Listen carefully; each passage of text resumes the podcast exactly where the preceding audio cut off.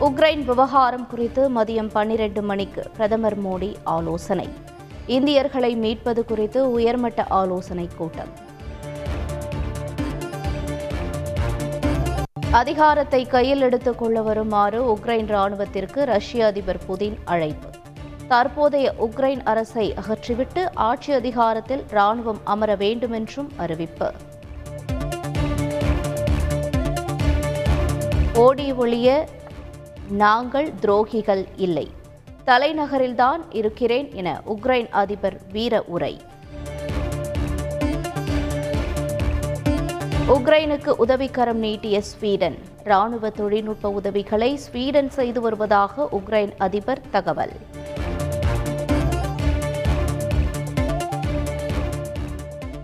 உக்ரைனுக்கு ஆயுத உதவி வழங்கிய ஸ்வீடனுக்கு ரஷ்யா எச்சரிக்கை. மோசமான விளைவுகளை சந்திக்க நேரிடும் என்கிறது ரஷ்ய வெளியுறவுத்துறை அமைச்சகம்.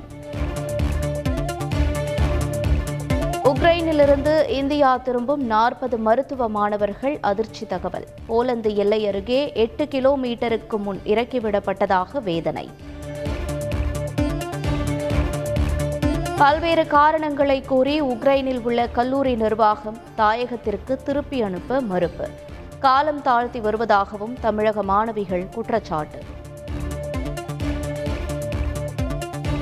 டெல்லியில் ரஷ்ய தூதரகத்தை முற்றுகையிட்டு பெற்றோர் போராட்டம். உக்ரைனில் சிக்கித் தவிக்கும் மாணவர்கள் உறவினர்களை மீட்க கோரிக்கை. அனைவரின் தேவைகளும் நிறைவு செய்யப்படும். இதுதான் திராவிட மாடல் ஆட்சி என்றும் முதலமைச்சர் ஸ்டாலின் திட்டவட்டம்.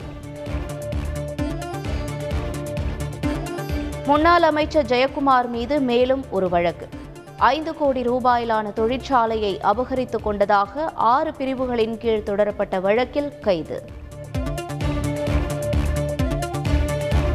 ஆனந்த் சுப்பிரமணியனுக்கு மார்ச் ஆறாம் தேதி வரை சிபிஐ காவல். டெல்லி சிபிஐ சிறப்பு நீதிமன்றம் உத்தரவு. கண் துடைப்பிற்காக ஆக்கிரமிப்புகளை அகற்றும் நடவடிக்கை. வெள்ளம் வறட்சி ஏற்படுவதாகவும் சென்னை உயர்நீதிமன்றம் வேதனை.